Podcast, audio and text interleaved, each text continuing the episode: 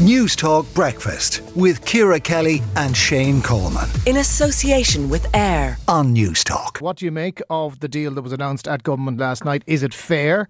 And will the public buy in and help achieve those goals? What impact is it going to have on you, particularly if you're a farmer? Um, do you think you're doing enough, or could you be doing more as a sector? Let's speak to the president of the Irish Farmers Association first of all, Tim Cullinan. Tim, good morning.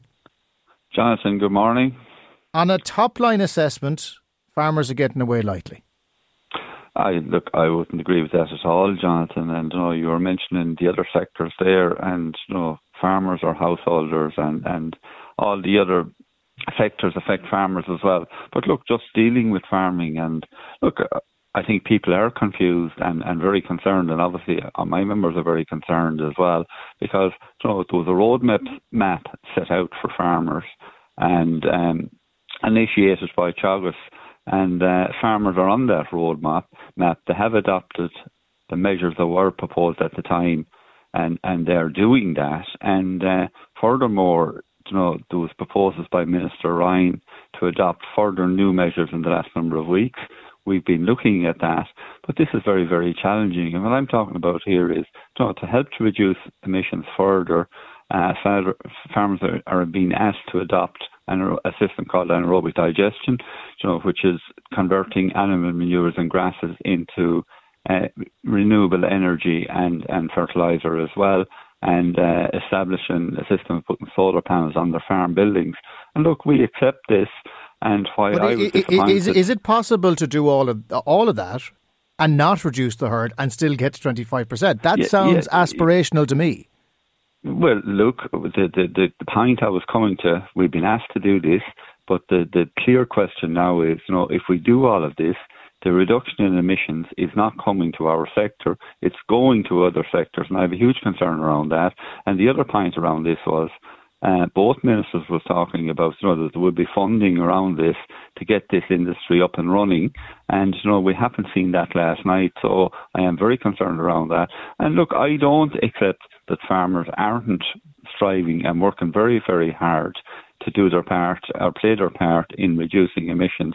And we all know the, the strive here is overall to reduce the emissions by 51% by 2030. Okay. And there's no point in, you know, we need to be realistic, Jonathan. This is a huge challenge, a massive challenge for our farmers, a massive challenge from other sectors. And I we've have no, to say, we've no choice but, but we're the only this, sector, Jonathan, that is, is, is doing this, is working on this as we speak.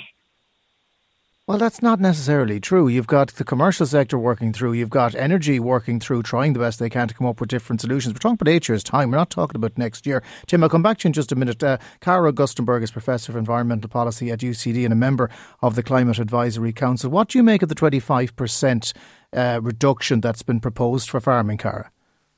Well, first of all, Jonathan, I'm relieved that there's finally a deal because we know that the EPA has said greenhouse gas emissions are going up. We're a third of the way into our first carbon budget, and we've already spent at least a quarter of our pollution essentially that we can spend in that time. So we urgently need to stop talking about where we want to be in 2030 and actually focus on delivering the actions that we need to get there and that we need to get in time for the, to achieve this first carbon budget in 2025. So, um, you know, I'm glad there's a deal. I'm not exactly happy with the deal that's there. And I think that that also resonates with the agricultural sector. So usually the sign of a good compromise is that both parties aren't that happy. However, the science, the climate science, and the atmosphere really doesn't care about compromise. So the Climate Advisory Council has found that this particular budget doesn't align with the 51% emissions reduction commitment that is set forth in the legislation. In fact, it only reduces emissions by 47%, and it doesn't include land use. So there is is a need to go back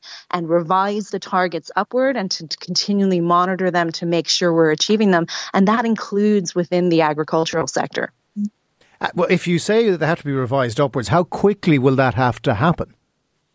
Well, immediately because we have a five-year carbon budget that we're already qu- quite a ways into, and it looks like you know the train has left the station, but it's moving very, very slowly, and we're not going to get to our destination on time unless we really, really speed up. So there is a new climate action plan coming out in autumn, and that will need to show more progress in achieving this 51% emissions reductions, which is part of our legislation. So, in other words, are you saying that the deal struck last night's already dead? The deal needs revision, and that is something that has been set forth by the Climate Change Advisory Council already in a press release that they issued last night. Now, Tim Cullinan, just back to you on that. Uh, I, I, I hate uh, to, to water down a deal that's just after being agreed at Cabinet, and this is basically just the government talking to themselves before they even talk to the likes of you.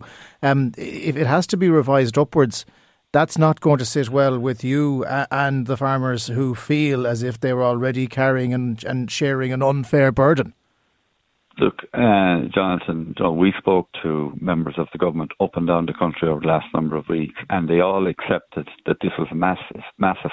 Currently, the 22% was a massive challenge for farmers. Now we've been asked to increase that to 25%.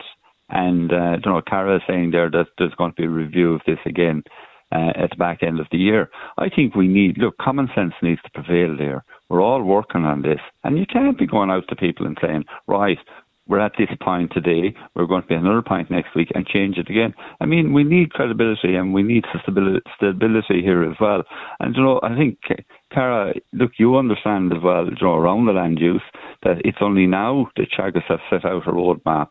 Um, where they are assessing with the signpost farm assessing you know the amount of carbon that is stored or being taken into soils, the amount of carbon that has been taken into hedgerows, and all of that has been removed from farmers because all that is counted at the moment is the carbon that farmers are producing are using to produce food. Any gains in uh, sequestering carbon or, or, or such are okay. not counted at the moment because the land use or LULUCF has been separated out for now. Finally, so that's a Tim, huge challenge I, can, for us. I agree that, but can I just uh, ask you finally, if farmers are unhappy with the direction of travel here, what's the likelihood of protest? What's the likelihood of this escalating? Look, um, I want to be very clear here, Jonathan. You know, as I said at the start, we are engaging in this process. We will be engaging in this process. But look, I have to speak to a lot of my members today and over the weekend because there's a lot of worry and concern on the ground. And I think it was earlier this week, and we, we just need to be careful here around food production and the availability of food as well. A large um, uh, process, or not a processor, uh, food outlet uh, made a comment during the week, very concerned will we have enough of food by the end of the year. And, you know, we have to keep a very close eye of what's happening in, in the Ukraine as well, and uh, a very difficult situation there as well. And, you know, we have to ensure that there is a proper supply of food for people right around the world, and we don't want another humanitarian crisis on our doorsteps before this winter is over. Tim Cullinan, President of the Irish Farmers Association. Cara Augustenborg, Professor of Environmental Policy at UCD. Thank you very much for joining us in News Talk Breakfast. It's coming up on 60 minutes after 7. News Talk Breakfast with Ciara Kelly and Shane Coleman. In association with AIR. Weekday mornings at 7 on News Talk.